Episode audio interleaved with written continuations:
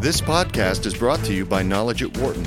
For more information, please visit knowledge.wharton.upenn.edu. Reforming the ratings agencies.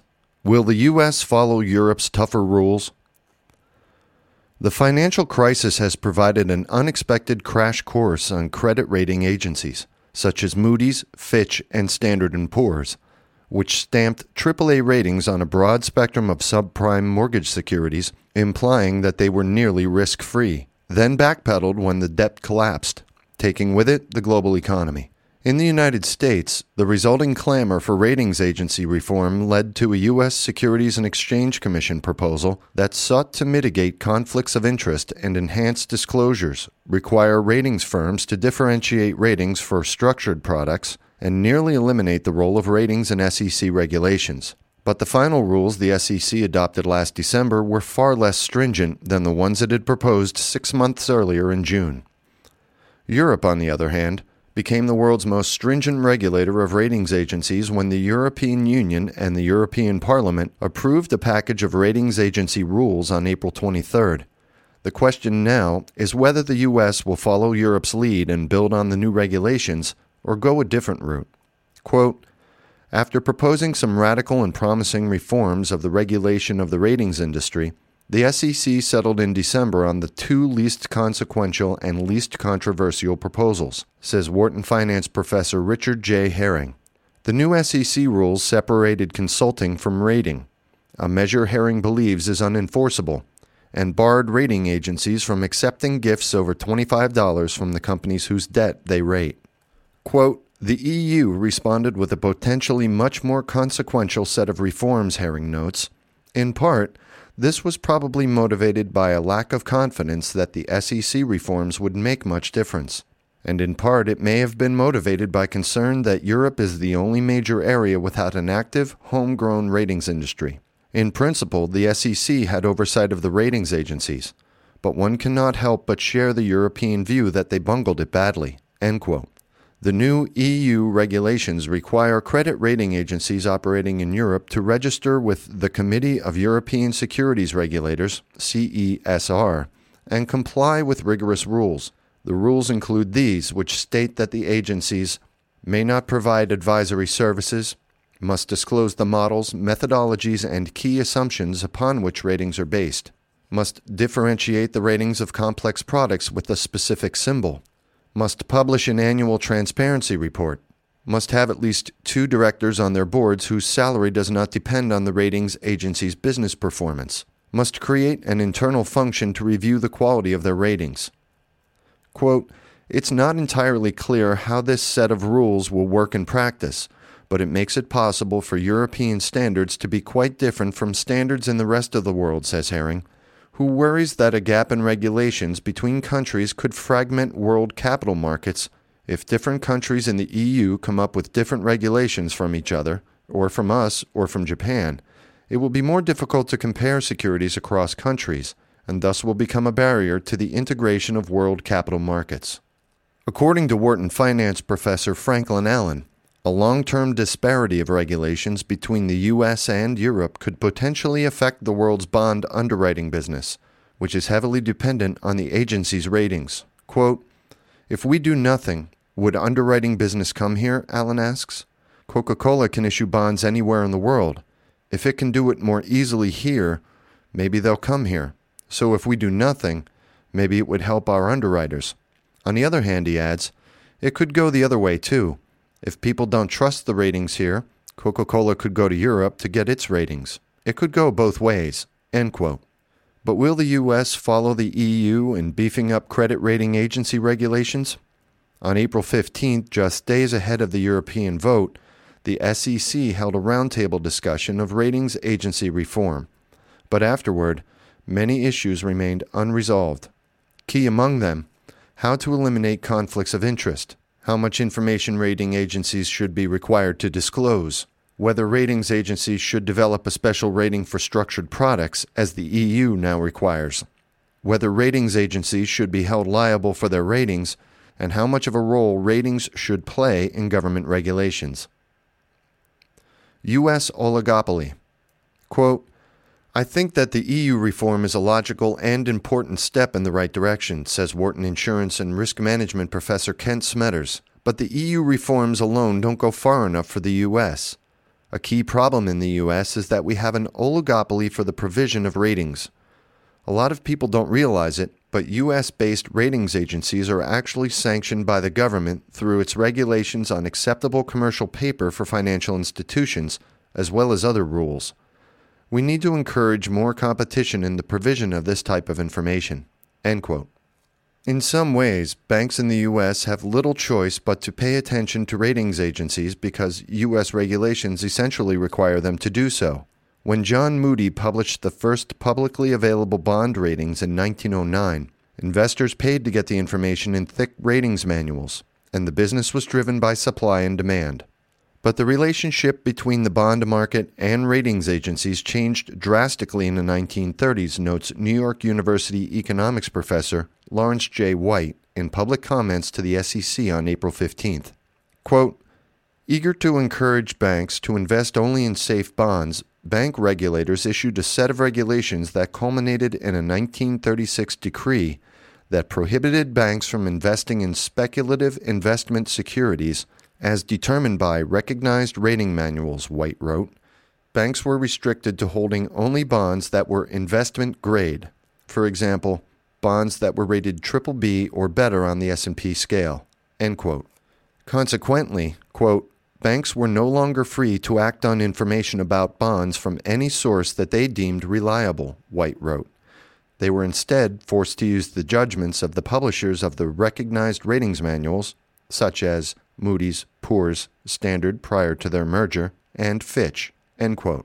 The SEC crystallized the rating agency's centrality in 1975 when it created a new category of ratings agency called an NRSRO, or Nationally Recognized Statistical Rating Organization, and grandfathered the big three ratings agencies into the new special status, White says. Around that same time, the three large ratings agencies changed from the traditional investor pays model to an issuer pays model, meaning that the company or entity issuing the bonds also pays the ratings agency for the rating. The dominance of the issuer pay model continues to this day. The conflicts of interest inherent in the insurer pays model have provided much fodder for debate. Quote, there were a lot of discussions on who should pay for ratings during the April 15th roundtable, says Wharton Professor of Insurance and Risk Management Anastasia V. Kartasheva. On one side, the economics are very simple. If the issuer pays for the ratings, obviously the ratings agency has an incentive to inflate the ratings. But on the other side, if you look at the market participants, for example, investment banks, insurance companies, other financial intermediaries, they are on both sides of the market, so they are both issuers and investors. End quote. Kartasheva says if ratings agencies switched back to an investor pays model, there might be less disclosure of ratings because investors would not want to share something they had paid for. And a large investor, like a hedge fund, could influence a ratings agency. Quote, so you just create a different type of conflict, Kartasheva says. James C. Allen of the CFA Institute a Charlottesville, Virginia based association of investment analysts and financial advisors agrees. Quote, the implication is that if only investors were paying for it, there wouldn't be conflicts of interest. That's just not the case, says Allen, who was director of capital markets policy at the CFA Institute's Center for Financial Market Integrity. For example, if a large investment firm didn't want a ratings agency to downgrade U.S. Treasuries, it could threaten to cancel its subscription to one ratings agency and go to another, Allen says. Quote, if you just start pushing it out to the investors, you could get a situation where you have one investor who makes up a fairly significant piece of an agency's revenues, Allen notes. Essentially, there are always going to be conflicts of interest, so the best way to deal with them is to disclose them and be as forthright as possible. End quote. Government regulations will not necessarily eliminate all conflicts of interest, experts say. Quote, if governments become too deeply involved in the rating process, there would be considerable concerns about bias, Herring says. For example, imagine a French registered subsidiary of S&P rating a French state-owned corporation or even a sovereign issue by France. Wharton's Franklin Allen points out that governments too issue bonds that rating agencies must evaluate. Quote, one of the interesting issues that doesn't come up in the discussion ratings firms also rate sovereign debt, says Allen. That fact was driven home recently when Standard & Poor's warned Britain that it may lose its AAA rating, sending tremors through global bond markets. As countries around the world have taken on more debt to shore up faltering economies, several have seen their ratings fall. Ireland and Spain recently lost their AAA rating, and Iceland has seen its rating drop from single A plus to triple B plus. Allen wonders if highly regulated ratings agencies could find themselves under pressure to keep ratings of government debt stable.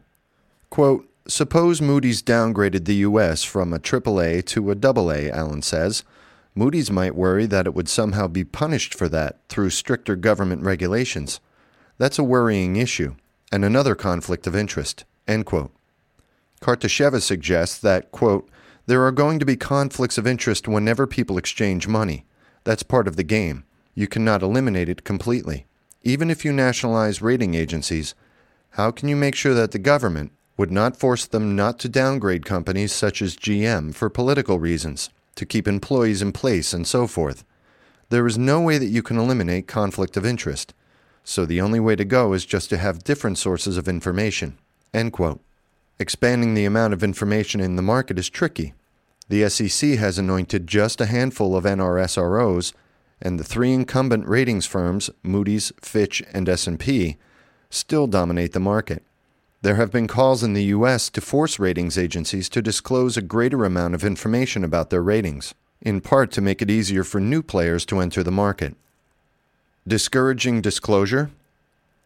But how much information about the agency's models and methodologies should be disclosed? The new European regulations require credit rating agencies to, quote, disclose to the public the methodologies, models, and key rating assumptions used in the rating process, end quote. In contrast, the SEC rules passed in December require only that ratings firms publicly disclose a random sample of 10% of their ratings within six months of issue. Quote, Definitely, just the wording of the European regulations is much stronger than that of the American rules, says Kartasheva. Here we are discussing whether they should disclose models and what they should discuss. But in Europe, they are saying they must disclose models. Quote, and that's not necessarily a good thing, again, because if everyone is going to disclose models, then the models will tend to look like each other.